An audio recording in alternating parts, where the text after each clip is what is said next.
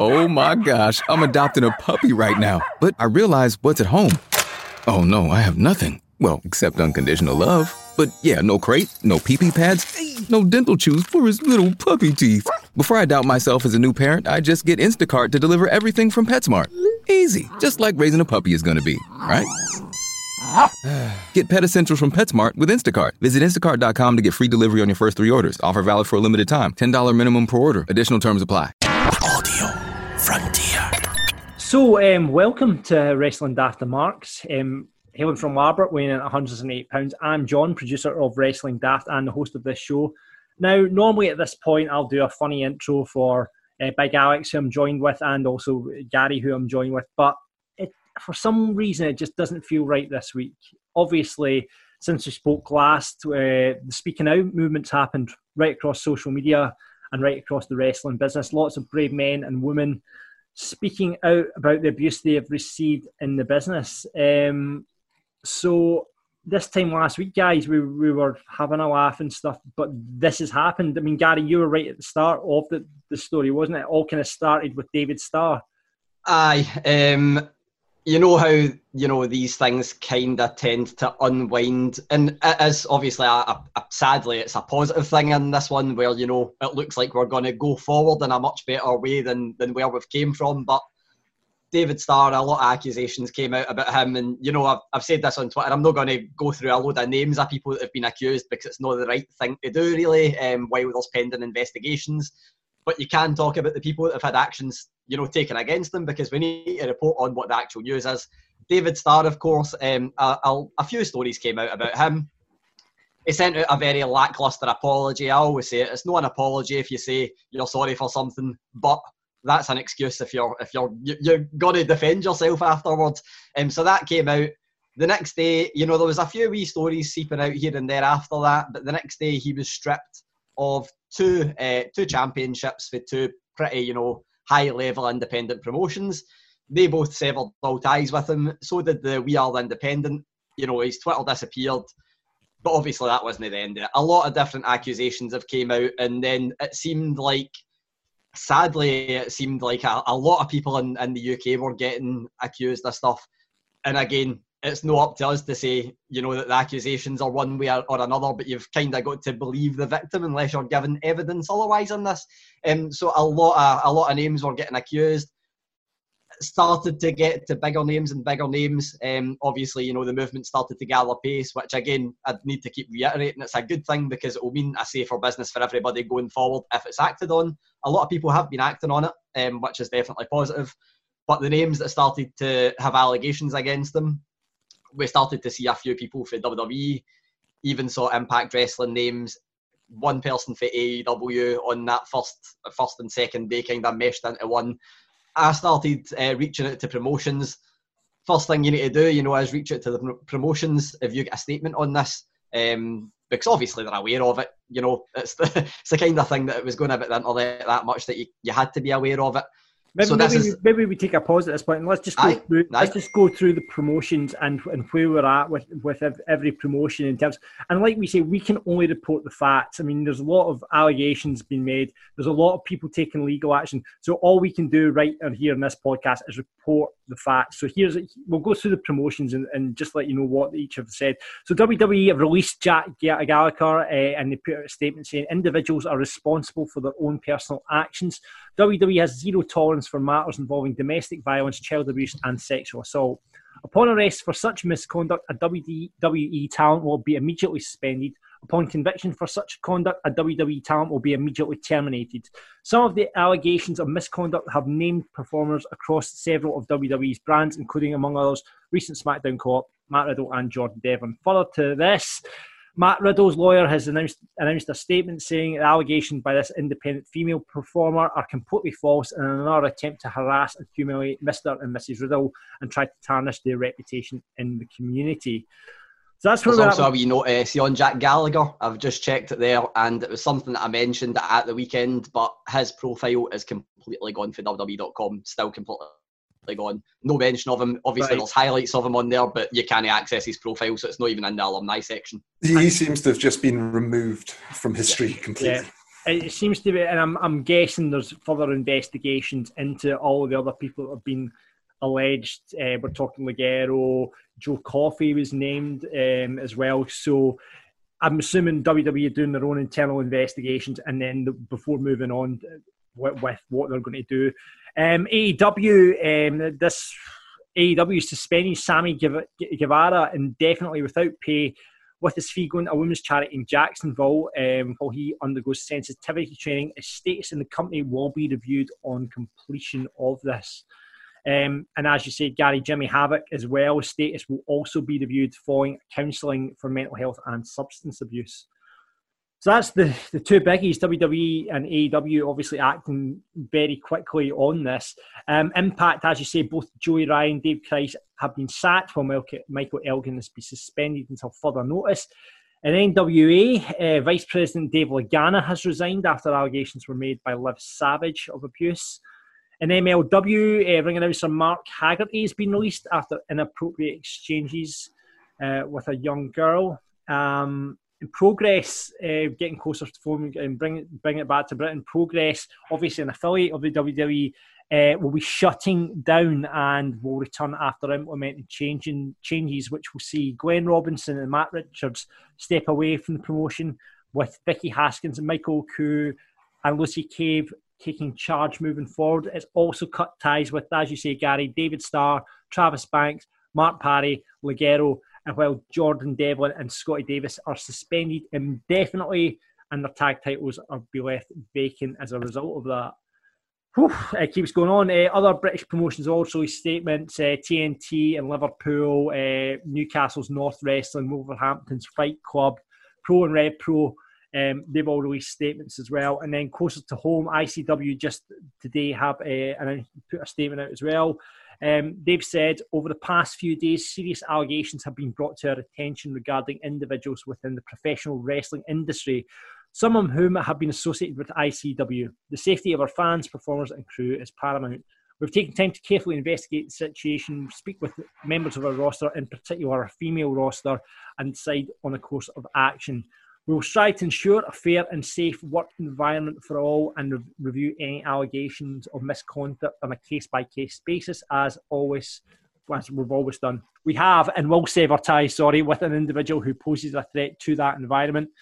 We have also created two new roles of talent welfare officers and will be appointing male and female roster members to those positions. In addition, we're going to put a selection of 16 staff and roster members through a positive mental health Scotland course to become qualified mental health first aiders.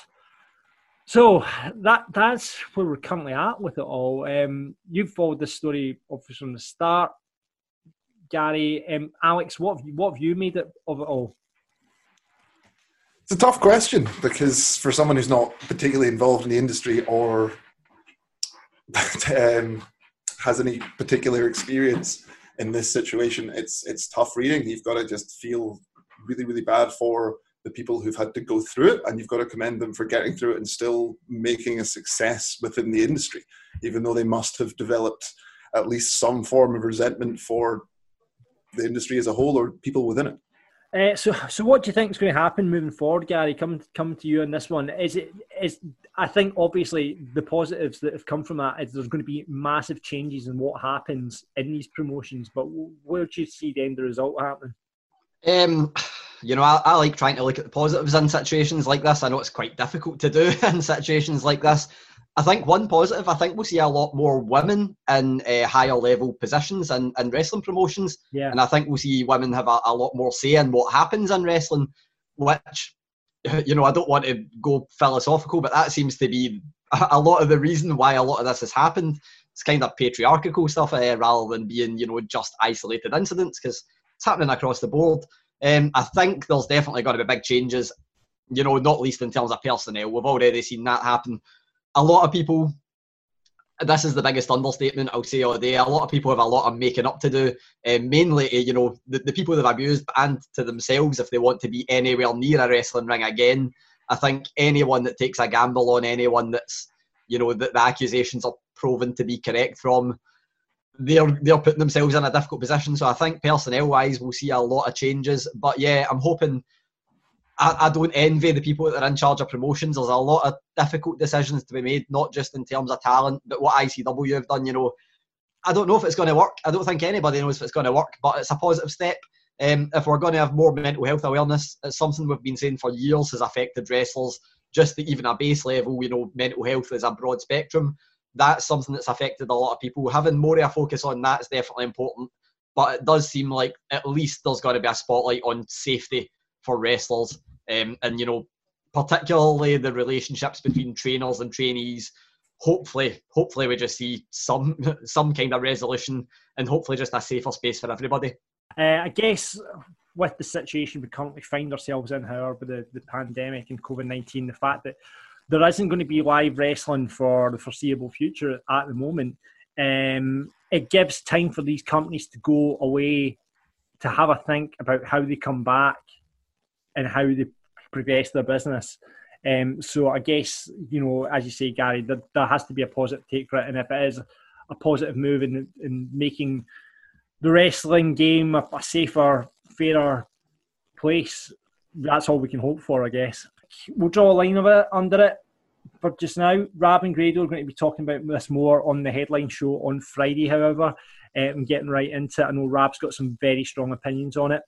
Um, so he's going to be talking a lot about it along with Grado on Friday. But let's for now draw a line under it and hopefully shine some positivity back on the wrestling industry. Ladies and gentlemen, the following podcast is Wrestling Daft and is scheduled for one hour.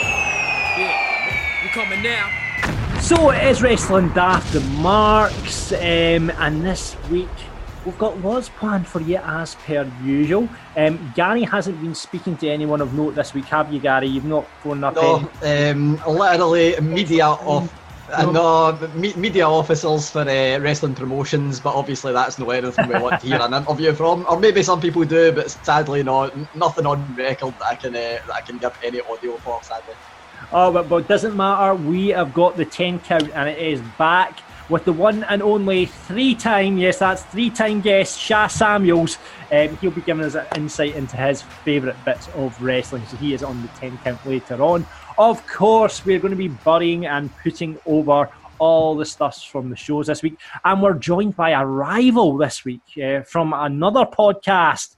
Believe it or not, other wrestling podcasts do exist out of with this one. Um, Ryan from Eat Sleep Suplex Retweet is going to be joining us, and of course, we're making him review SmackDown. He doesn't get a choice in, in the matter if he's coming on, try to plug his own podcast on here. Um, does, his podcast does have a very clever name, though. It's not as good as wrestling daft, though. Come on now. Yeah, it's, it's, it's good in a different. Oh, you just be quiet. You just be quiet. Don't put over another wrestling. Podcast. Alex is trying to get a job elsewhere now. Yeah, exactly. It's a big movie. I'm uh, taking bookings, man. Taking bookings. It's like when Nash tried moved over to WCW. Um, Fantasy Booking Island this week. Gary holds the book, and what will we be booking, Gary? we've been talking about how wrestling is going to, you know, the landscape of wrestling is going to completely change. So I decided on Fantasy Booking Island, we're wiping the slate completely clean and we're going for its very base level fantasy booking. And what is the most basic fantasy booking you can do but book someone from a past wrestling era to someone in the current wrestling era? So anyone at all that is no longer an active superstar against anyone that currently is. And that is it and I asked the question, "Do they have to be alive?" To which you answered, "Nope, it's fine. You can you can you can bring people back from the dead." So uh, it's me versus Alex on Fantasy Booking Island, and we'll see how that goes later on. And we've got a brand, as well as getting all the news reviews, all that sort of stuff from Gary later on. We've got a brand new feature called "Turning Japanese." Now I had to explain. I'm of an older vintage on this uh, on this show, and I had to speak, tell the boys about this fantastic song by the Vapors called Turning Japanese because basically it's going to make a good little uh, jingle for when we do the feature. But this feature, what is it all about, Alex?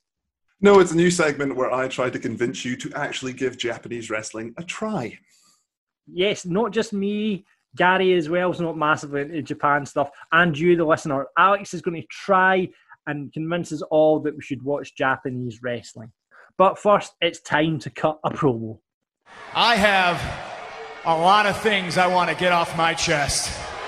in wrestling, we've seen the likes of Sting, Ultimate Warrior, Legion of Doom. They've all wore face paint on their face. Now we've progressed beyond that, and people like Finn Balor paint their entire body. Okay, but what is the point? Because at the end of the match, all they're left with is just an absolute mess of paint across their face, over their body, over the other wrestler's body, over the referee, over the mat. It's all over the place. It's like, you know, when my wife watches Marley and me and she's got makeup dribbling right down her face. This is what wrestling has turned to now. Okay, so basically, it's not a great visual. So when you've, you know, for example, let's go back to one of the most historic, probably wrestling moments is the Ultimate Warrior holding both the Intercontinental title and World title aloft after beating Hulk Hogan at WrestleMania 6. It just didn't look the same because all his face paint had come off. It was half on, it was half off. So what I'm saying right now is it might look good at the start and it looks really, really good when someone does it proper. But at the end of the match, it just looks shit. So this is what I'm putting down right now. Say no to face paint wrestlers. Say no. How about we just get like a little stand with some like makeup clearing brushes next to the ring so they can come down to the ring in their fancy face paint and then they spend the next five minutes taking the face paint off? Oh, would that be the best of both worlds? I worlds? would rather we had a makeup artist after the match reapplying it for the celebration photos because as someone who's uh, one of their favourite bands is Kiss and as someone that loves Sting and Goldust, I, I, I feel personally uh, attacked with this one, sadly. Oh, no. Listen, it's a different like Kiss are out the equation because Kiss are just Kiss, right? Listen, I'm pretty sure Gene Simmons has just got it tattooed on his face these days, anyway. Yeah, exactly, exactly. D- take Kiss out the equation, Gary. But yeah, Man, no, think of that that iconic uh, Cody and uh, Dustin segment, and and without the face paint, I, I, man, I can't. I, I think I need to disagree with this one. Do you do you count when you've got blood dripping all over your face? Also face paint. the crimson mask. The crimson yeah, exactly. Mask, yeah. so, if you want more from Wrestling Daft, it's very easy. You can just sign up to our Patreon. You can do that patreon.com forward slash Wrestling Daft, where we offer you loads of content up on across three tiers. Um, basically, tier one we have as a cruiserweight champion. You pay us £3 a month, you get ad free versions of all episodes, patron only chat community, early episode access, bonus content from the show, and you get a full video version of this very podcast, plus the chance to vote on the list of Wrestling Daft. Um, tier 2 is an Intercontinental Championship, everything from Tier 1 and that's about seven quid a month. Uh, you get a video version of the flagship show with Rab and Grado. You get an invite to our Patreon only pay per view parties, uh, which we do on Zoom, um, and you get a bonus episode once a month, and we'll have this month's up really soon. But at the moment, you can get chapter one of the Grado story, It's Yourself, and you can get our report card on AEW as well. Uh, tier 3 World Heavyweight Champion is about 15 quid. Everything in the previous tiers, uh, plus you get a free Wrestling Daft t shirt of your own if you sign up for a minimum of three months, and the chance to come on this show as a mark. So you'll get all that content and more at patreon.com forward slash wrestling daft Get on there as we'd love to welcome you to the roster.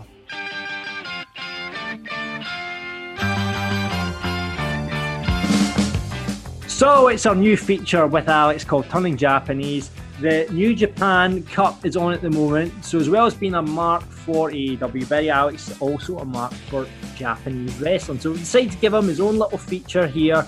He's going to try and convince you, myself, and Gary why we should be watching Japanese wrestling each week. So here it is the first episode of Turning Japanese. Alex, you have the floor. Well, to begin with, that's not how watching every week. That's not how Japanese wrestling works oh. at all, John. So, unlike WWE, Japanese wrestling works on a tour schedule. As such, there are four main tours every year and two kind of the odd supplementary tours. So, the first tour that we have of the year is the New Japan Cup where a group of 32 wrestlers compete to be in the main event of Dominion, which is essentially, for a lack of for an equivalent, their SummerSlam or their second biggest show of the year. On top of that, you also have the G1, which is a slightly different tournament setup, but then that's for the heavyweight spot against uh, Wrestle Now, so there's not a weekly show then as such on New Japan. It's just these tournaments. So they run they run as tours essentially. So there will be supplementary shows here and there, but the main bulk of the programming will come from the tours. So for, from now and for the next month, there will be a wrestling show every day or two, basically. Right. So a lot of content will build up very very quickly. Uh, it will feature all of the matches in the tournament, be it this version, which is a bracket style tournament, or the G1, which is more of a round robin style tournament. Right. Now, this one has been obviously affected by COVID, and as such, they've had to rewrite the brackets somewhat. But they've managed to keep the majority of the tournament intact. It's thrown my prediction into the into the wind a little bit, as who I expected to get to the final is no longer in the tournament and throws off maybe the storytelling that was going into it. But what can you do? It's COVID times. So, but here, let's let's talk about some of the things I think you'll find interesting and why I think you should get into it. So, to start with, one thing I'd like to kind of talk about is the main thing that I noticed when I first got into it, which is how different the style of the actual wrestling is. Now, when I say Japanese wrestling, what do you two think of immediately? Flippy, flippy. Wrong style. John, you go to flippy, flippy for yeah. Japanese yeah. wrestling. That's Mexican wrestling.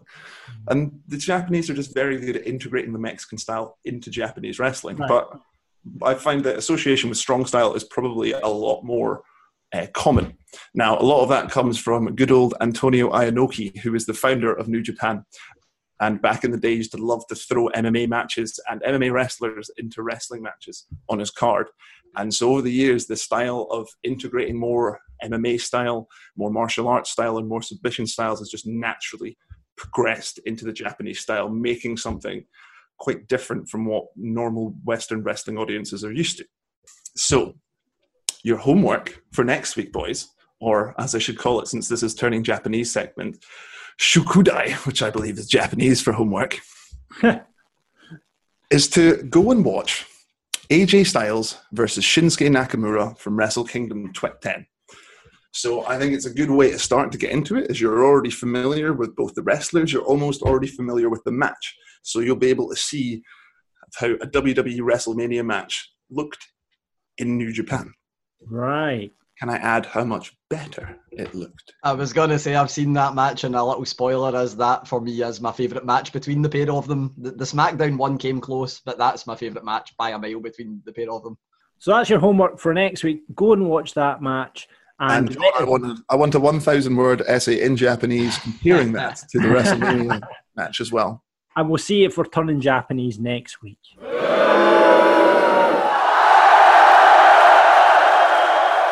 Every week um, on the show, we like to separate the good from the bad on the big wrestling shows in Bury or Put Over. Now, I'm going to have to put in, it's been such a shit week in wrestling that I'm now going to enforce the Jen Louise stipulation, the JLS, on this week's segment. So you're only around one buddy. There's no second buddy, Alex. I know you. I have a very important. Can. Oh. No, oh. no, no, no, no. no.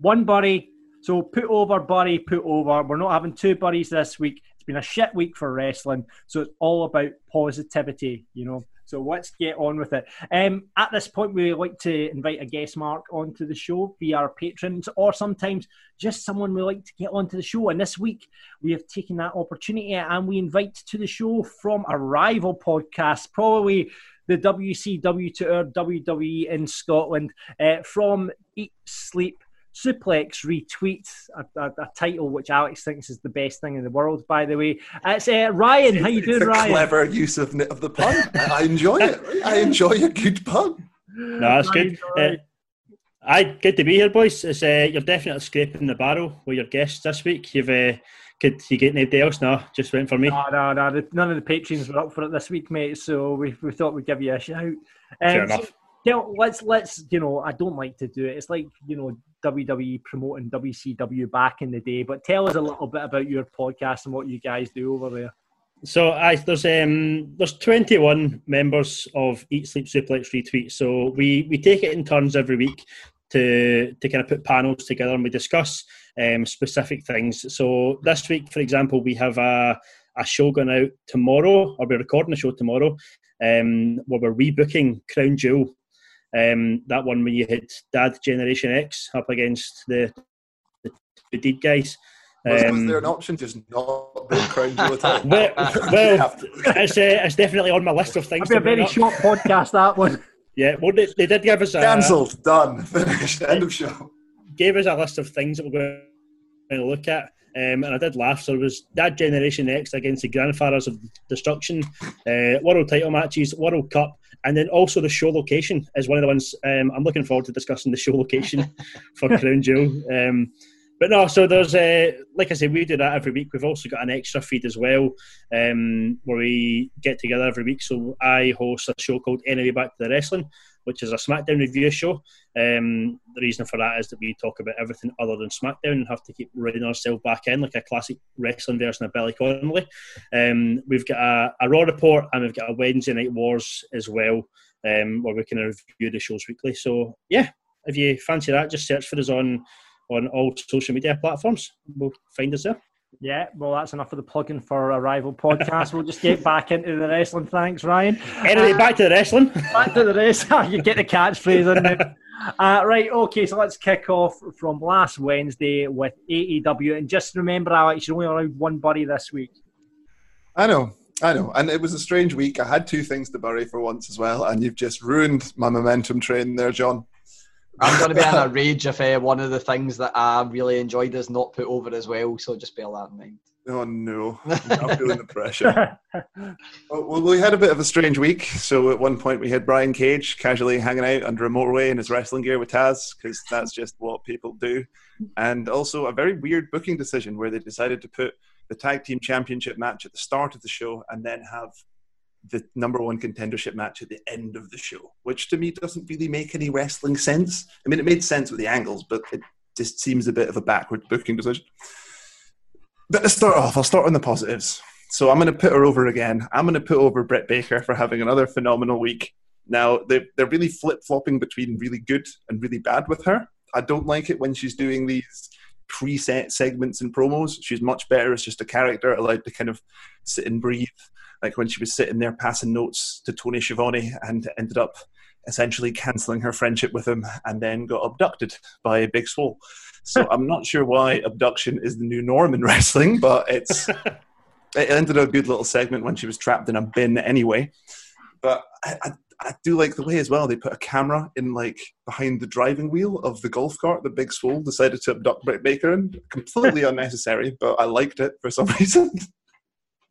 I love the fact that she get found in a bin as well. That's the, we've, all the, that, we've all been there. Eh? That's the most Glasgow angle I've seen on AEW since it was formed. Like I'm pretty sure as well that she called Big Swole the little heifer or something along those lines. I, I, didn't quite catch the line, but it was something like "Get back where you came from, you little heifer" or something like that. I'm, I'm unsure what it was, but that was good. So now like I'm going to flip You mentioned uh, Taz and Brian Cage there. The best tweet I've seen all week was between the two of them, Taz and Brian Cage have a full beard. like, okay. yeah, I think Brian's side, Brian Cage's sideburns was definitely put on the questionable list. I mean, it's up there with that, that the old school Jeff Hardy style, really, isn't it? And I always feel really sorry for wrestlers who make decisions like that and have to live with it every day. Like their career as well. We've got the recently, uh, can't change it. We've got the figure out now. Did you I see recently the... watched the Cage, uh, sorry, Cage Kane thing Aye. on uh, Stone Cold's podcast where he said, you know, when he got unmasked and he had that tuft of hair. And apparently he went out for dinner with his family one day after it, and then he phoned Vince and he's like, I can't do it, sorry, I need to just shave my head. has to go.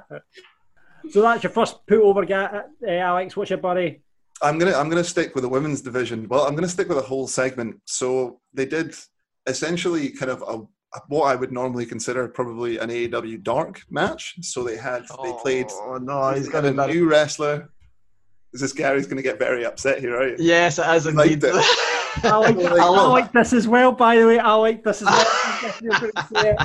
I don't mind the concept, but I didn't like the execution. Like, first of all, like the Anna Jay character to me felt very washed out. And I feel quite bad for Abadon because the match was a bit sloppy. And to me, every time I see a gimmick like that, all I can think about is Su Yung from Impact and how much yeah. better the Su Yung version always is.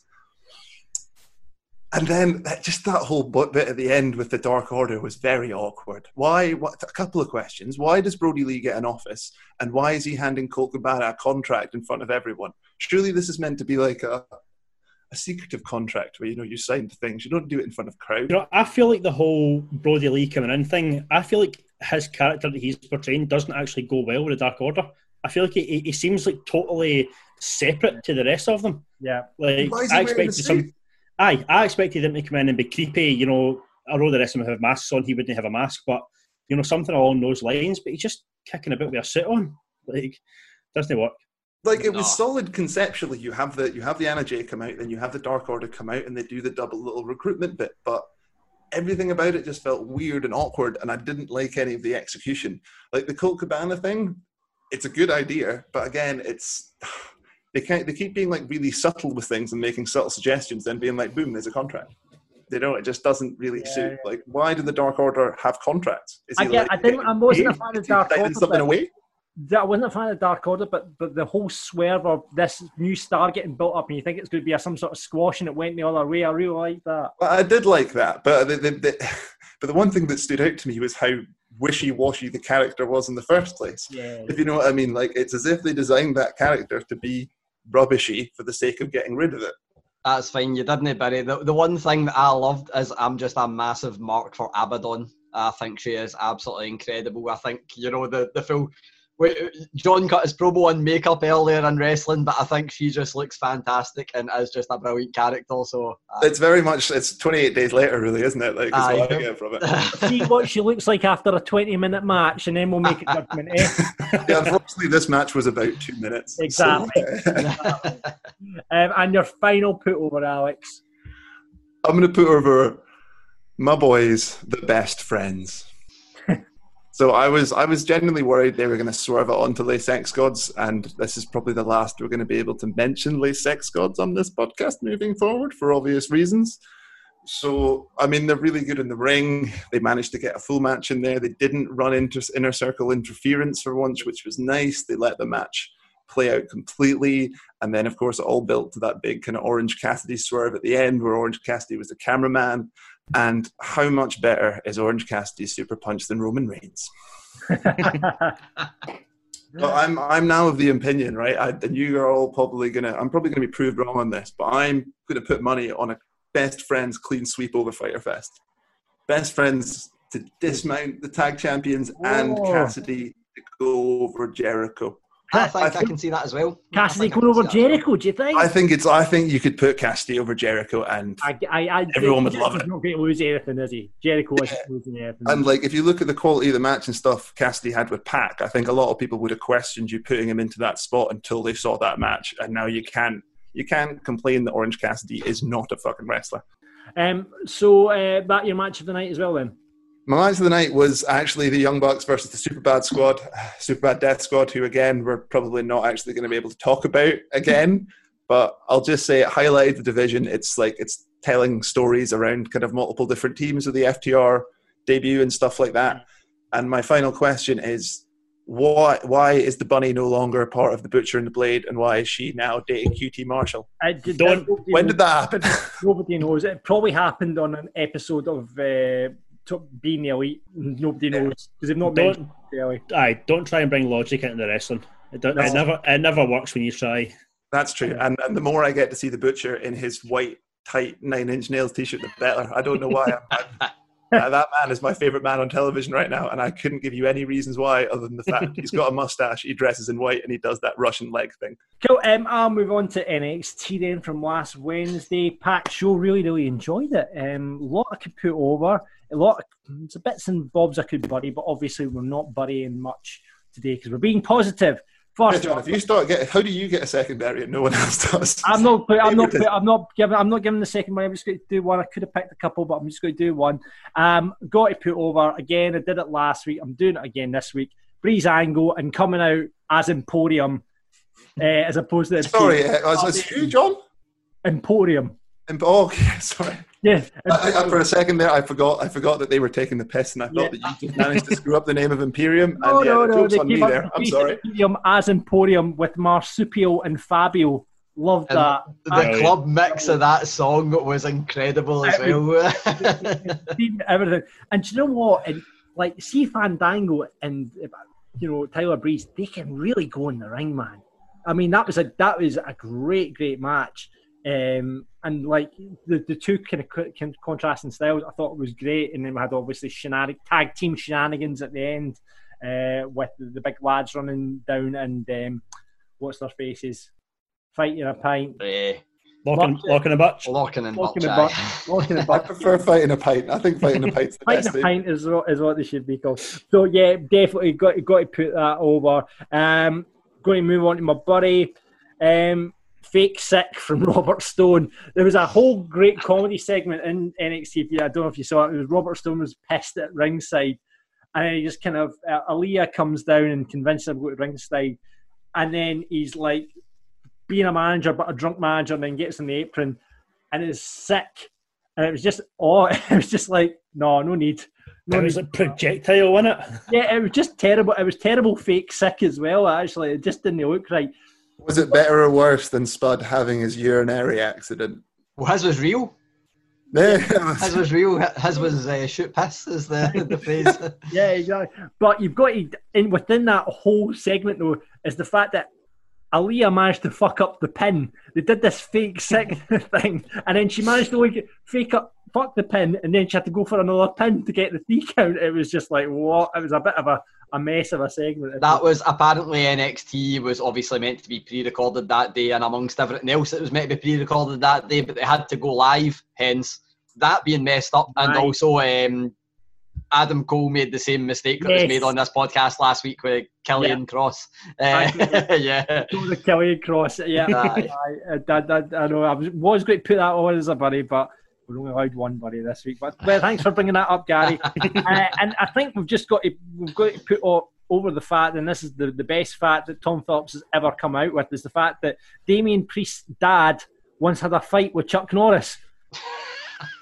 I mean, that, I, wasn't, I wasn't sure if that was made up or not, but I really hope that it's real. Uh, I really hope it's not a Chuck Norris fact because that that was blew my mind. Uh, so, so, if he's punishment Martinez, what do you think his dad is? Do you think his dad was like, if you can fight with, if you can go all the way rounds with Chuck Norris, do you reckon he's maybe just hard ass Rodriguez or fighter Rodriguez? Fuck, I would think but there you go. So yeah, that that's my my point. Really good. Um, a lot. There was too much comedy in in NXT. There was a lot of comedy ar- around the undisputed era that I didn't think we needed, but it was a really good episode of NXT. And I'm, I'm going to put the the match of the night. I'm going to have to put Emporium versus Imperium as match of the night. It was really really good. Yeah. I didn't even talk about Bayley and Sasha till I'm up there. Um, and you didn't put over Shotzi. That's amazing, John. And I, I, didn't put over Shotzi either, who was great, by the way. Um, let's move on to Friday Night SmackDown and our guest, Mark Ryan. Yeah, so the opening segment is one of the ones that I want to put over from SmackDown. So it was uh, AJ Styles coming out for his title presentation. He eventually gets Daniel Bryan into the ring to put the belt on him. I was surprised that nothing really happened with them to scrapping. Uh, when I was watching it, obviously it made sense in the long run because AJ Styles basically calls out anybody, and you get the rival of Matt Riddle making his debut. Um, come out with his uh, flip flops on. I liked when they said about his his feet. He's like, "Don't worry, bro, I don't wear shoes." so, I, I, quite like that. Um, but I want to put over their match that they had. Um, great match. I thought it was brilliant to see somebody come up from NXT and actually be given a you know kind of substantial amount of time for a change. You know, too often you see guys come up for the main roster and they'll maybe squash a couple of guys for a few weeks, and then they either go one way, they go up, or they go down after that. But I thought that was a really good way um, to kind of introduce Matt with the, the main roster and the fact that they picked up the wins and you know two of three matches. You know, he lost to Gulak, beat Bryan, and then lost to Riddle. I don't really understand where they're going with that one. Hopefully, it will make sense um, in the long that's, run. That's that's a big hope. That's a big hope. Yeah, I, I don't really understand it. Um, second one I want to put over is Bayley on on commentary for the the New Days tag match. I thought, see when Bayley had this character change I wasn't a fan of it. I thought she came out with your most haircut, and I was like, "This, this isn't going to work." Um, but it's definitely she's come into her own recently when she was on, on commentary in that match and she was marking out to Big E doing a, a belly to belly and she's screaming belly to belly um, at the side like a fan. I thought it was brilliant. Um, so I massive fan of her. Then what do you guys make of Bayley's kind of change of character use? I'm in the same boat as you, man. I'm exact same boat as you. I hated it to begin with, but I think now I'm looking back and going, I hated it for the right reasons because I think she's just a really good heel. I think Aye. she's playing it perfectly, and I'm I really, you know, I'm annoyed about the no fans things. I keep saying it. Bayley against a face Sasha Banks in Boston at SummerSlam would have been amazing. Well, that's the only reason we've not had that so far. That match, Aye. and they're, they're, holding off as long as they can with that storyline. Otherwise, it would have happened. Yeah, it Aye. needs to happen in front of the fight. It needs to happen. That match needs to happen. Uh, uh, how do you think Bayley will react to an entire stadium, entire Boston stadium of boos after she's come out to cheers for her entire career? Yeah, yeah. Uh, I, I think she's handled it so far. She's she's done well so far with it. So ho- hopefully it goes well. And yeah. from uh, former bury, this is one that's annoyed me for, for weeks, but he's done it again this week. I'm going to call out Braun Strowman for wearing these Daz denims. So you get your Moz, Moz haircut on Bayley, and you get Braun Strowman, the scary monster, coming out in a pair of bootcut jeans. I'm like, what has happened to the guy that was flipping over bin lorries and ambulances and stuff like that? He's now coming out dressing like a, a civilian. Um, I've said it for weeks on on our show that we do that I just I don't like where they're going with Braun Strowman. That he's just not scary anymore. He's a train. He's not, he's not a monster anymore now. He's a train. Uh, and I'm assuming Riddle AJ match tonight for you, Ryan. I match tonight. I mean, let's be honest, it took up most of the show, the match, but no, nah, it was a it was a great match. It was like I say, good to see the two of them bouncing off each other quite well for such a long time as well. Yeah, nice one. Um, let's move on to Raw with Gary. John, I've been making you unhappy for the past few weeks. Yes. I think you're going to be happy with my first put over the day. It's Tozawa, isn't it? My put over is Akira Tozawa. Yes! It, for me, you know, the guy is just incredible. Uh, we've been saying it for weeks, you know, he, he's shown up everywhere. He's been on Raw, NXT 205 Live. For me, it just always makes the guys against look like a star and he always takes the loss, but he always makes the guy look, he's in, a, in the ring with look like a star, makes him look absolutely incredible. Modern day Funaki, mate. Modern day Funaki. That's a throwback to old wrestling. My entire reunion. Uh, That's John's booking. It's going to be Akira Tozawa versus. Uh, For me, he's just you know he's incredibly entertaining. I've been saying this about a lot of people. I said that about the Viking Raiders, Street Profits, R-Truth, Tozawa. It says a lot about them as performers as to how much I'm enjoying watching them right now because I don't think the creative is doing particularly well with them, but they are smashing it at the park every week. You know, we've got Tozawa and a gi fronting a ninja mafia thing. I love that. I, see, ninja, I, I, don't think Yakuza, I do. Ninja Yakuza, let's get the terminology right. well, I, I, don't think I like it, but I love seeing Tozawa on the screen. I think he's brilliant. His facial expressions are amazing. You know, as a screen cap of him last night, essentially last night, um, for anybody that's not seen it, it was facing off against R-Truth in a, a non-title match, which there's a wee bit of weirdness here. The press release for WWE said that it was in a title match. They said, oh no, the rules are suspended for this match.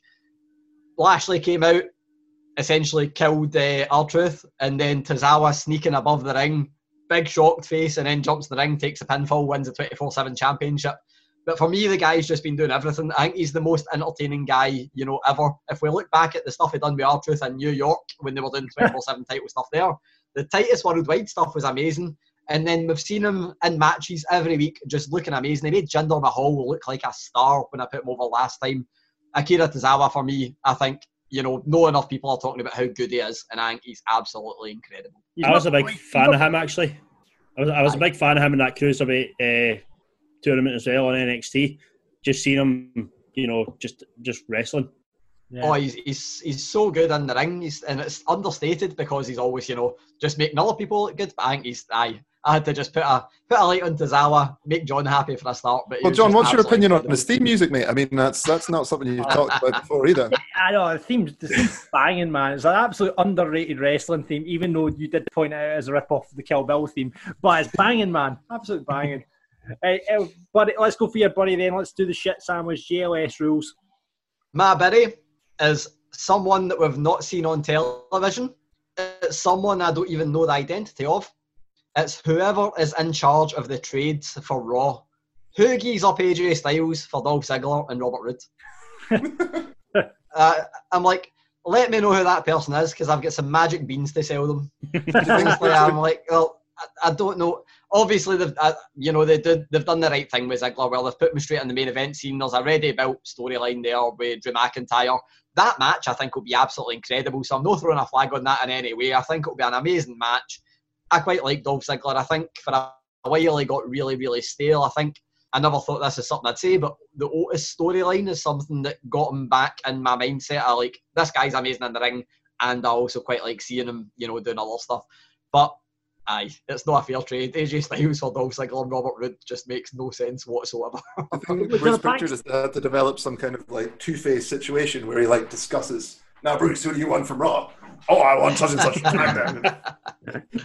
Was there not some story about AJ Styles having heat with Heyman, and that's why the trade happened? Aye, apparently he was getting mocked backstage for his. Uh, I don't want to say political opinions. His opinions on flat Earth. Um, and, and do you know what? Mock him for that. Do you know what? Right, rightly so. Uh, right, yeah, yeah, yeah, I think we should stand on that. There's been a lot of nonsense, Hold on. and that is that's up there. AJ Styles a flat earther. You're joking me. How do you not How know? do you know not? I uh, did not know this. On YouTube, John, he's one of the people they reference as being one of the most famous flat earthers. Oh in the my god! Daniel Bryan slated him on uh, talking smack for it, but the best part is, is uh, as was mentioned earlier on our new segment, talking uh, turning Japanese. Sorry, nearly messed up the name of the segment.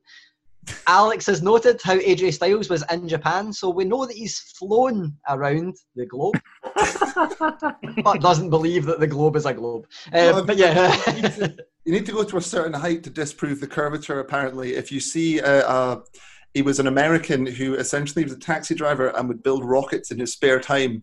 Uh, he actually died quite recently in an accident when his parachute didn't deploy on his way back down from his rocket. But yeah, that's what they do. They have to get high enough to see the curvature apparently. The only thing I think we can say here is uh, back to the wrestling. Um, Sorry. No, no, no. Let's, let's carry on debunking. anyway, back to so yeah. Um, but I so Alex mentioned in that uh, little rant there, he mentioned my other put over. I'm putting over Bruce Pritchard. Ooh. We mentioned it last week how you know I was so disappointed in the fact that Paul Heyman had been let go for his position. I was very, very, you know, apprehensive is probably the word in terms of what the programming would be like going forward. The past two Raws have been fantastic. They've no felt like three hours long. They've been absolutely stacked in terms of matches. Last night, a lot, you know, it was called Championship Monday. Um, only one title changed hands, and it was the title that you would expect to change hands in 24 7 Championship the matches were good. There was a lot of good matches. There was a lot of good segments. It felt like there was no drag at all. They're now doing this thing that I really appreciate. You know, I think this is something that I don't know if you know. Rab Florence is probably going to have big opinions on this if he, you know, if he watches uh, Raw, and probably I don't know if SmackDown's done it as much, but Raw over the past two weeks, the thing that I love that they've done, they make sure before an ad break there is a hook for you to come back after the ad break and they done a, a, great deal last week. But last night they done it at the very first segment. Nia Jax comes out and they're like, "Why is Nia Jax here? She's not meant to be here until later. We might have a match." And she just grabs a seat, sits in the ring, and then it cuts to the ad break. So you're forced to come back to see what she's going to do. And I just think overall, the writing team, you know, with everybody's been moaning about it before they actually seen it play out. Paul Heyman of course, I, I think Paul Heyman's one of the greatest minds in wrestling. But Raw over the past two weeks, it's been two of the most watchable Raws I've seen for at least a year. Uh, so I just need to say, I, Bruce Pritchard has done a great job. Whoever the writers are have done a great job, and I thought it was a brilliant show. Hats off then. Hats off to them. Um, match of the night, Gary. So I made you happy earlier, John, by saying Akira Tozawa was uh, one of my put overs. Match of the night, without a doubt, and it was just good to see them in an actual wrestling match. Street Profits versus Viking Raiders. Oh, yeah. Absolutely outstanding match. I, I, I, the match was. Uh, do you know? but just because they were wrestling. do you know? Can I just say something? See Montez Ford. I've said this before. He is absolute money. Montez Ford. Uh, Dawkins is good as well, but Ford is unbelievable. I think, I think, I think, Dawkins helps elevate Ford, if you know what I mean. Dawkins yeah. takes a back seat and he just lets Ford go, which I really mm. like. Well, this was last night. Um, you know, Sean Ross Sapp for Fightful, took the words right out of my mouth, and he was like, "That was a breakout performance for Angelo Dawkins. He done really well." But for me, it's like Montez Ford. You say that there he's amazing. Like his frog splash. A lot of people have done the frog splash. It'd be hard pushed to say, you know, anybody does it better than Eddie Guerrero. Montez Ford's frog splash is a well Van Dam as well. You know, and, and even Rey Mysterio, but oh, you'd be hard pushed for finding a better one than Montez Ford. The height he gets on it is incredible. I, think for me, it could be a for, uh, it could be a future WWE champion. I think his frog splash is up there with Kairi Sane's elbow drop. Man, see the height he gets on that. Oh, but see, aye. do you know what I like about it? See the the commitment to actually following through with it until the very end. And uh, the best way to describe it is it looks like he actually hurts himself as well when Aye. he does it. Yeah. You know, just that, that commitment to making it look perfect. I, am like, just like I'm sold on him. It's like he sells his own move, which I Aye. love because obviously it should hurt. It should obviously hurt doing a frog Aye. splash. Exactly, it makes sense. But yeah, for me, I'm going on a show where we saw Asuka versus Charlotte Flair, which they always just have amazing chemistry. And I've always said that I'm not a massive fan of tag team wrestling overall, but there's obviously some matches that you just need to stand back and go, that was incredible. Mm-hmm. Their match was incredible good to see them actually wrestling rather than playing 10 pin bowling as well, or table tennis or croquet or whatever they were doing. Um, guys, Gary, and thanks very much, Ryan, for coming on, mate. Um, we'll, no problem we'll, at all. We'll make sure we go and listen to each Sleep. You know, if you are listening to another wrestling podcast, I guess you could listen to his. So, uh, yeah, give a listen give, to all wrestling podcasts, all wrestling podcasts. Absolutely, and all the wrestling. Um, remember, you can get your buddy and put overs in for Rab and Grado on the headline show at Wrestling Daft on Insta at Wrestling Daft Podcast, and it's just Wrestling Daft on Facebook, and they'll be mentioning you on this Friday show. Lucky Land Casino asking people what's the weirdest place you've gotten lucky? Lucky? In line at the deli, I guess? Aha, in my dentist's office. More than once, actually. Do I have to say? Yes, you do. In the car before my kids' PTA meeting. Really? Yes. Excuse me, what's the weirdest place you've gotten lucky? I never win and tell. Well, there you have it. You can get lucky anywhere playing at LuckyLandSlots.com. Play for free right now. Are you feeling lucky? No purchase necessary. Void where prohibited by law. 18 plus. Terms and conditions apply. See website for details. I'm afraid I've got some bad news. Bad news. Bad, So we had all the bad news um, at the start of the show. So this is the good news from the world of wrestling. As we say, it's the wrestling news with Gary Cassidy. I feel like if it wasn't infringing on many gimmicks, we could have called this the kayfabe news section, even though it's not in kayfabe, it is all technically wrestling related rather than the stuff that's out of the ring. Uh, but yeah, Sorry, I said a cat on a on a on a keyboard. I apologise. So uh, let's kick it off then, Gary. Um, Charlotte Flair is taking a break. Yep. So um, as we heard a couple of weeks ago on uh, this very show, as Charlotte Flair has said to me on multiple occasions, her consistency. But yeah, but she said her consistency, um, the fact she's never been injured, you know, she's never been away. She's always on TV as a detriment to how people view her because they don't get a chance to miss her. Well, sadly, it seems like the moment has come. Charlotte Flair is injured. Uh, she was injured on Raw last night, but that injury on Raw was essentially an injury to writer of television while she undergoes surgery for a completely different injury. Um, on Raw last night, she suffered a suspected fractured collarbone.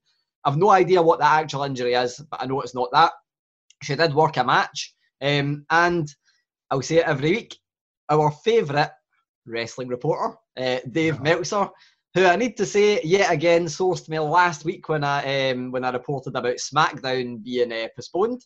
So Dave Meltzer is becoming a wrestling friend. Uh, maybe I won't go that far. Um, but yeah, our favourite reporter. Can, I, can I just point out the look of jealousy in John's face right now? no, I, I think it's disgust. Uh, I think it's disgust. with Meltzer. It's raining names as usual, Gary. It's like, oh, Dave, my friend, my new friend Dave.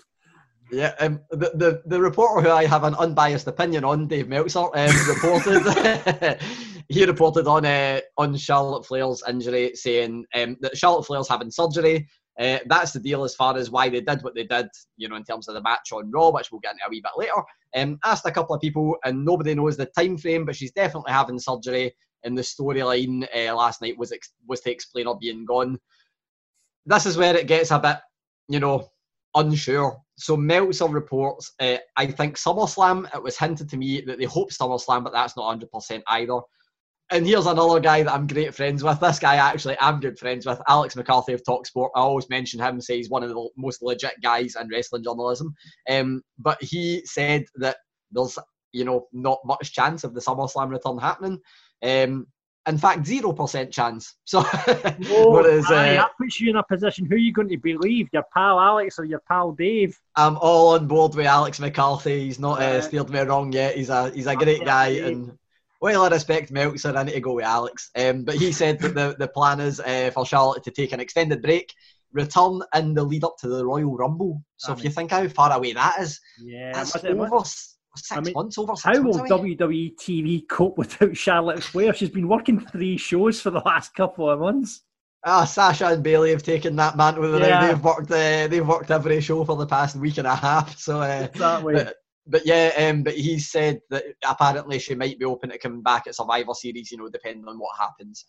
So for me, I keep saying it. I think Charlotte Flair. Um, people always say it to me, but I think she has been doing her best work. She did say that to me on the on the most recent call. I think she has been doing her best work, but I do really hope this gives people a chance to miss her because I yeah. think you know people will look back and for me she's one of the greatest wrestlers of all time. Um, definitely best female wrestlers of all time, but I think she's gonna be you know yeah. one of the greatest of all time. So hopefully this gives people the chance to miss her. I think so. I think I think she needs that break, and she does need time off telly because I can't. God, I can't remember the last time Charlotte was was off telly. Really, when she had. And why is problems. that a bad thing? uh, it was fun.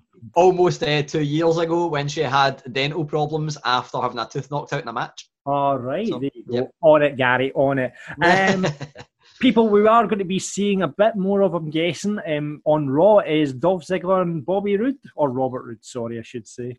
Uh, so, as I mentioned in my uh, mini input overs, uh, Yep, Dolph Ziggler and Robert Roode traded to Raw in exchange for AJ Styles.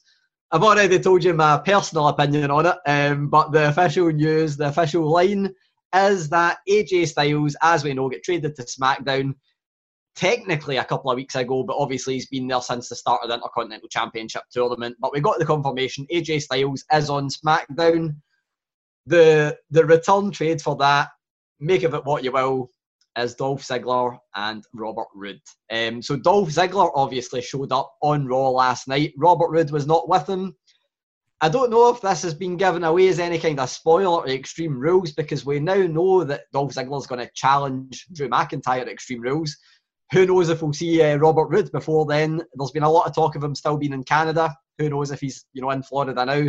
But apparently both of them have been traded.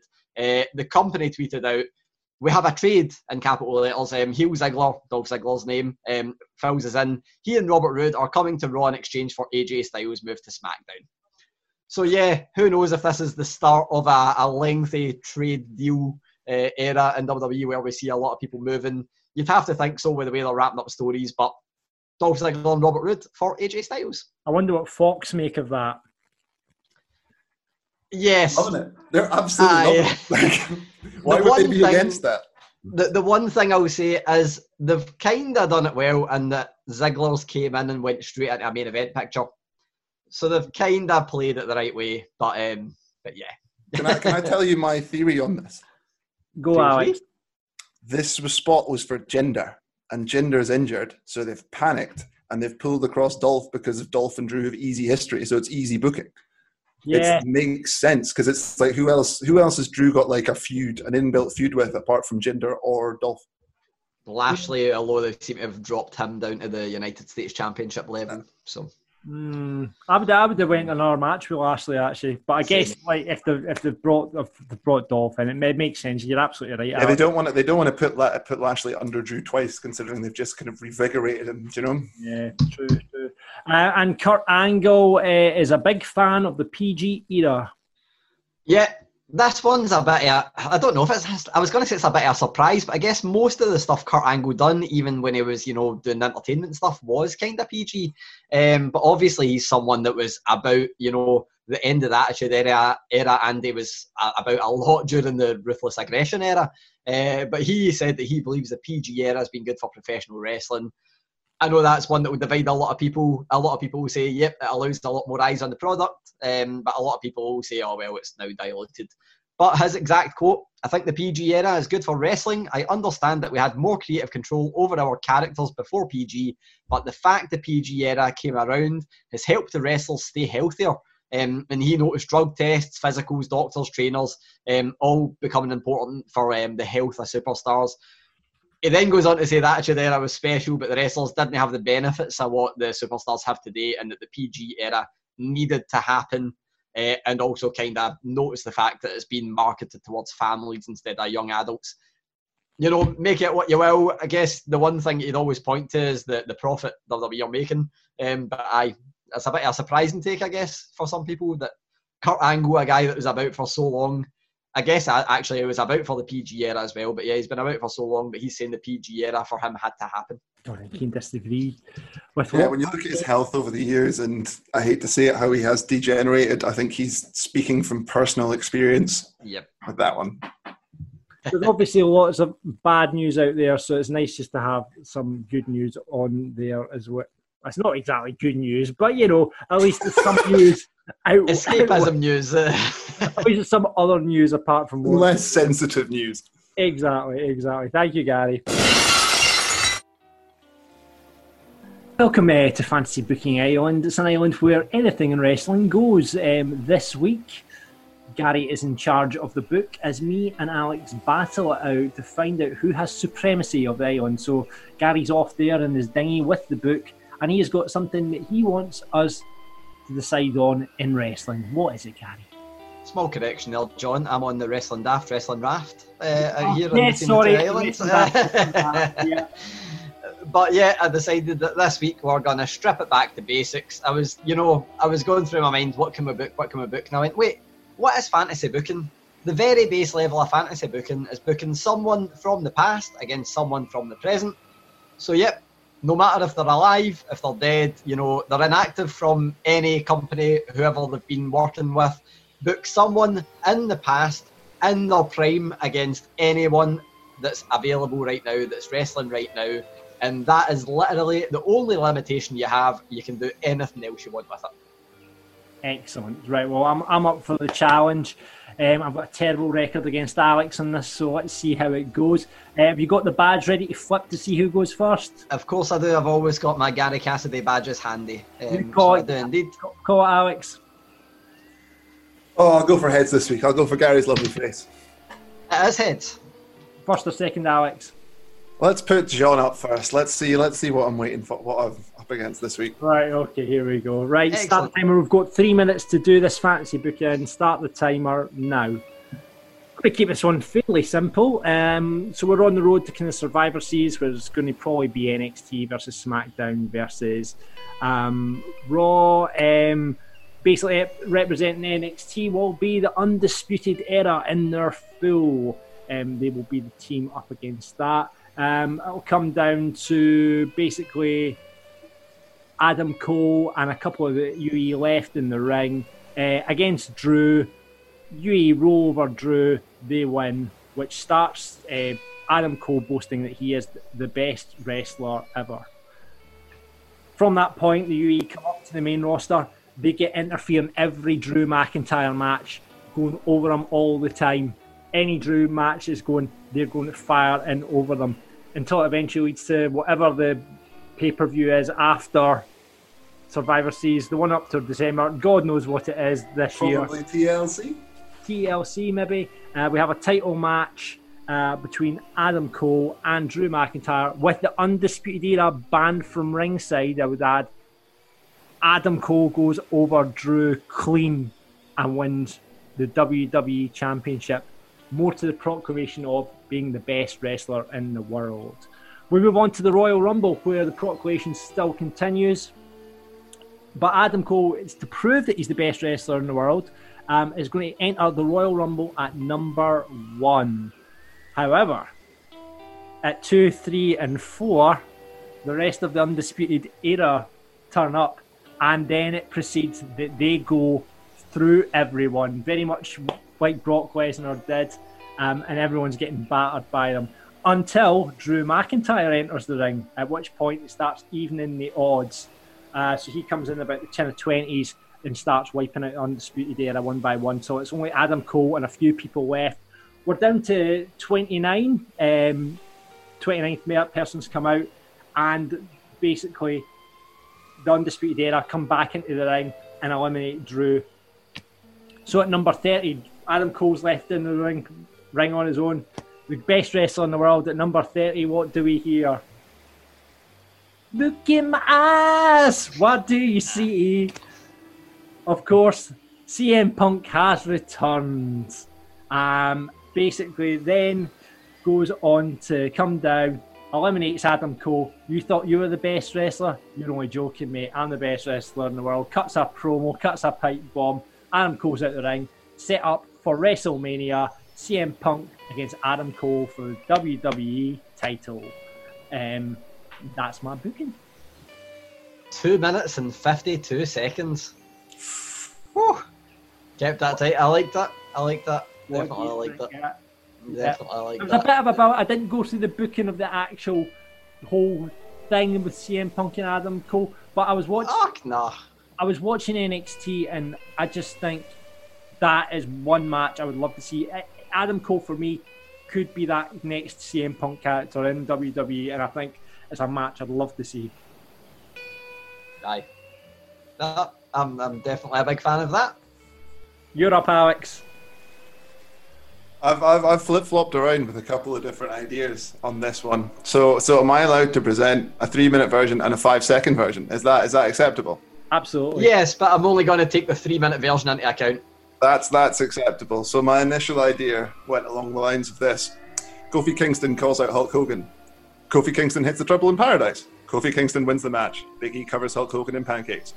Done. Seven seconds, but I'll let you away with it.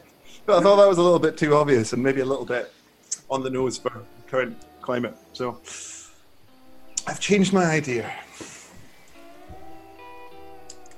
So, unlike John, I well, I've picked a deceased wrestler, and as such, I, for some reason, have struggled to bring them back to life. So, the deceased wrestler that will be in the rivalry will remain deceased, and will be more the inspiration for the rivalry, if that makes sense. Right. So, Charlotte Flair is going to come out of the ring on her return and say how straight up bored she is with all the competition in WWE. So for a couple of weeks, we'll feed her some NXT talent, just kind of building this along, and then she'll say she's bored of them. So she needs some real competition. So we'll start wheeling out the classics. We'll wheel out the oldies. We'll bring out Mickie James. We'll bring out Jackie. We'll bring out Michelle McCool. We'll literally just put her over everyone. So we're standing there roughly about December time, and Charlotte's got no one. There's no one to compete with. She's the greatest wrestler in the world, and there's no one to compete with until out come Road Dog and X Pac, saying that, mm, I don't think she is the greatest female wrestler in the world. Has she ever been in the men's Royal Rumble? Has she ever been an intercontinental champion? She is not the one, the only China. So this obviously riles Charlotte the wrong way around, and she issues an open challenge to AJ Styles the next week for an Intercontinental Championship match. Now, a little done deal is done between Raw and SmackDown that Raw can uh, have a SmackDown champion uh, challenger for the Inter IC title and swap them over. So Charlotte has a one-on-one match with AJ Styles for the IC title. Let the match go half an hour, but the result of it would, of course, be Charlotte losing cleanly to AJ Styles. So from there, Charlotte decides that she wants to set her sights higher than Chyna. The Intercontinental title is not good enough. She wants to go for the full whammy. She wants to go for the big one, for the WWE title. But they won't let her into the Royal Rumble because she's now lost the championship opportunity and Raw's annoyed with her. So they make her have a match with Seth Rollins to get into the match. You have a lot of shenanigans going on, but in the end, Charlotte has to trust her worthy kendo stick to defeat Seth Rollins and get put into the Royal Rumble. So once she's in the Royal Rumble, no one is happy about this. So Charlotte comes out at unlucky number 13 and is immediately dumped back over the ropes by all the men in the ring who don't want her there. And so she lasts 13 seconds on 13.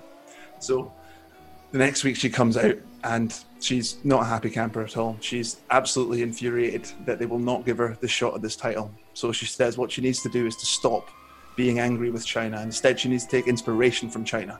So she pulls up her kendo stick that she refers to as her one and only friend and therefore names it Chyna. So she somehow gets in a qualifying match into the Elimination Chamber by obviously going over Andrade because lol. And gets put into the chamber. Her and Chyna, they come out together. She wins the chamber. So the last shot of the chamber match is Charlotte standing there with China in her hand, destroyed, having went over all the men. And that's where I'm finishing the bookings. I can't decide if she should win the title at WrestleMania or not. Can I suggest that T'Pau China in your hand plays right at the end of that match? what plays right at the end of that match? T'Pau China in your hand. I'm okay with that. I'm uh, okay with that. So that came in at two minutes and 55 seconds. Oh, just in. The only thing I need to decide is how much I let Alex bend the rules. Because oh, they I mean, I, I didn't want to do some kind of so like Chyna is the rivalry. So like yeah. only she has to beat the only woman that she like the greatest woman of all time, and she can't beat her in the I think Alex might have convinced me that his, uh, that his statement is legit and that we are actually having a Charlotte Chyna rivalry while it is a posthumous rivalry. Man, I really like And it's a candlestick, and it's a candlestick of just like that. A candlestick called China. called Chyna. Which is ironic I... because it's the same reason they call China China because she's the opposite of fragile. Well, mind I you, think... candlestick's really fragile. I take that down. I think I need to actually go with Alex and I hate to say it, I, I loved everything John said up until he said CM Punk. Oh. See, see if you'd have gave me Shawn Michaels, it'd have been very, very, very close. Uh, but I'm not a CM Punk fan. Uh, so that's a personal one. But for me, I think Alex, I was going to disqualify him for not actually having a wrestling match between two people, but you've convinced me that there was enough of a rivalry there between Chyna and Charlotte Flair while it wasn't them to have gone face to face, you've convinced me. So Alex is yet again on top of the fucking. Oh, sadly. Thank you, Chyna. Thank you, Chyna. Damn it. And it nicely coincides with the Charlotte leaving. So this is this is the Charlotte return story as well. Oh, very good. You can get Wrestling Daft merch now. We've got a whole load of t-shirts up there in different designs. We've got hoodies, we've got bum bags, we've got mugs, We've got everything a Wrestling Daft fan would want. We've even got face masks, so you can wear that when you're in the shops. When the rule eventually comes in that you have to wear a face mask in the shop, you can look really cool with a Wrestling Daft on. And do you know where you can get these uh, bits of wonderful merch, boys? Spreadshop.com forward slash no backslashes. wrestling Daft. You don't even get the address right, Gary. It's shop.spreadshirt.co.uk forward slash wrestling daft. Shop.spreadshirt.co.uk forward slash wrestling daft. You'll find loads of the merch up there. We've got all the designs. We've got chips, cheese, and Dynamite. Margaret, there's a Fiend, I'm a Mark, our personal favourite one at this show. And the newest design, which is Alexa, who is Graham Stevely. Uh, you can get them all now. Shop.spreadshirt.co.uk forward slash wrestling daft Get your merch, get a picture of it, tweet us at Wrestling Daft, and we'll stick you in our Hall of Fame. Nice one.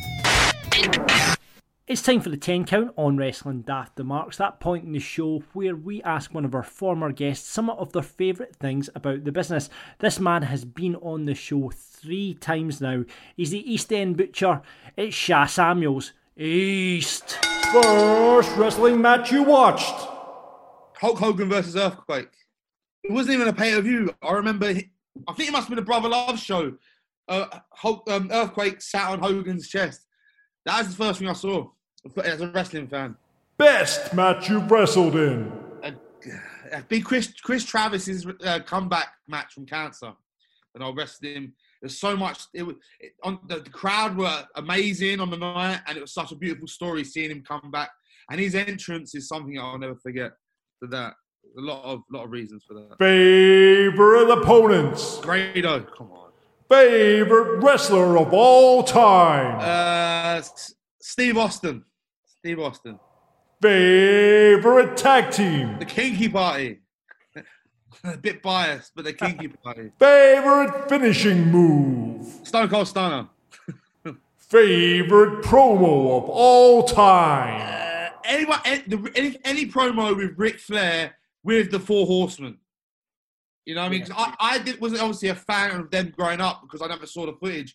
But as I got into training, I used to watch their promos, and they're the best best promos I've ever seen. Doesn't matter which one it is, all of them. Arn Anderson, Tully Blanchard, Ric Flair, they all cut an amazing promo in the same time. Then you'd have JJ Dillon cut them off at the end, and it was always good. Best promos. Favorite entrance theme? Uh, no chance in hell, Vince McMahon. the best. The walk, the music, everything. Brilliant. Favorite pay per view? Uh, Mania 17. Mania 17 because that's the, probably the best one I remember as a kid. But watching it with my friends, like Mania 31, I watched it with Noam and Grado. Watching it with M2, we had the best time. Best time. I'll, I'll go Mania 30. No, Mania 31. Favorite match of all time? Uh, Warrior Hogan. Because that's just something that stuck with me since a kid, that match. I think, yeah. I, and it was all the first time a good guy wrestled a good guy. So I remember, again, I, I, never saw it live. That was something I rented from Blockbuster. Yeah, yeah, yeah, that yeah. front cover, the purple background, two muscle, tan, yeah. jacked. I was like, I want to watch that. And I'm gonna, then I realised they're both good guys fighting. So that's it for this week's show. Please rate, review, and subscribe on Apple or wherever you get your podcasts. Uh, remember, we go twice a week, as we always do. Fridays for Rab and Grado, Tuesdays for us. Uh, and remember, get on our Patreon if you want more content, patreon.com forward slash wrestling daft. And of course, while you're on the internet, why not buy a t shirt? shop.spreadshirt.co.uk forward slash wrestling daft. Um, now, obviously, the show will be slightly different on Friday as Rab and Grado are going to address everything that's been going on with the Speaking Out movement as we have also on this show. Uh, but we're still going to have the list of wrestling daft. And at the moment, let's just check what the final results are in our poll of what should be top. Should it be The Undertaker's greatest matches or will it be the greatest stables in wrestling? And it looks like the greatest stables in wrestling have it. Whoa, so come to you first on this one, Gary. Who is the greatest stable in wrestling? So on the Fantasy Booking Island, I was talking about how I wanted to disqualify Alex at first. I'm disqualifying the greatest stable of all time because I've, I've mentioned it twice on this show. I've been watching a lot of the Broken Skull sessions. While I would have loved to put NWO there, they were only in it for, for themselves. They never put anyone else over. So I can't have NWO as the greatest faction of all time. For me, and I think I've, I've maybe said this before, I might be very transparent here. Evolution, for me, are the greatest stable of all time. I think they done everything they were built to do. They came in as two veterans, not only two veterans, only one of them was actually on top form, that was Triple H. He took a Ric Flair that had been broken down crisis of confidence, didn't know what he was doing. He made Ric Flair Ric Flair again. Not only that, he did the opposite of what I've disqualified NWO for. He took Randy Orton, who was at that point unknown. He took Batista, who was at that point unknown. Both of them suffered really bad injuries right as we were starting to get to the point of them being put over. And Evolution for me done everything they were meant to do. All four men held a title, but they done it in such you know, such a clever way in terms of dynamics. And then they built it up perfectly to have, you know, Randy Orton take the title off Triple H, which was good for a start. But obviously, it ended up in a way that they had, you know, Randy Orton wasn't the man for the job. And then we had Batista versus Triple H built in the most perfect way I think any rookie legend thing has ever been built and Batista winning the big one at WrestleMania after winning the Royal Rumble. Alex gave me the, the thumbs up and then the turn to the thumbs down, which is one of my favourite moments in wrestling. So for me, Evolution, no doubt Evolution is the greatest faction of all time. Wow. Uh, Alex, you nodding in approval. I think you're going with that one as well? Well, I think far too many people put DX above Evolution, and I, I agree with everything that Gary said, not to completely shit all over Chyna, who I've just spent the past three minutes building up. But you see, because you've started talking about Japanese wrestling this week, I'm going to say it's the Bullet Club because they, yeah, a, a, basically what they managed to do was essentially capture the natural storytelling that's there in Japan. Is that they will naturally cheer for their Japanese heroes and they will naturally boo the Westerners or the Gaijin, as they call it in Japan. And basically, they just capitalized on that entire movement and they have essentially been the anti New Japan faction. And they've been terrific fodder for all the Japanese faces over the years. And they recycle the lineup continually so it's never really gets stale. And they're the most marketable faction ever as well, despite never being in WWE. Is that which right? is definitely commendable. Have The they- Yeah, like the Young Bucks getting those t shirts into Hot Topic was Aye. huge. Wow, wow. Um, yeah, so the boys have been deciding on their favourite factions. Guys, as ever, thank you very much for joining us on this really hard week for wrestling. Hopefully, it'll be a bit nicer next week, uh, but I've got a bad feeling there's going to be a lot more to come out. Oh, John, you're just you're just really leaving us on such a this week, aren't you? Oh, there's just so much more to come out. I mean, I'm just waiting for your um, wellness policy violations to come out next. I know. Um, the, the big positive we can say is that you, at least if the bad stuff does come out, we can always address it at the start of the show and then give escapism for the rest of the show. Absolutely, absolutely. Um, and just leaves you with my catchphrase until next time. Keep marking out, which isn't even the catchphrase. Audio Frontier.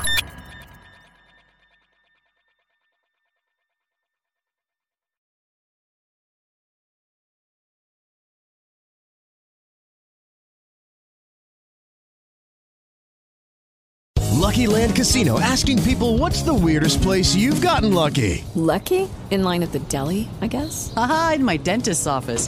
More than once, actually. Do I have to say? Yes, you do. In the car before my kids' PTA meeting. Really? Yes. Excuse me, what's the weirdest place you've gotten lucky? I never win and tell. Well, there you have it. You can get lucky anywhere playing at LuckyLandSlots.com. Play for free right now. Are you feeling lucky? No purchase necessary. Void where prohibited by law. 18 plus. Terms and conditions apply. See website for details. Judy was boring. Hello. Then Judy discovered ChumbaCasino.com. It's my little escape. Now Judy's the life of the party. Oh, baby, Mama's bringing home the bacon. Whoa, take it easy, Judy. The Chumba life is for everybody. So go to ChumbaCasino.com and play over 100 casino-style games. Join today and play for free for your chance to redeem some serious prizes. chumba ChumbaCasino.com. No purchase necessary. Void where prohibited by law. 18 plus. Terms and conditions apply. See website for details.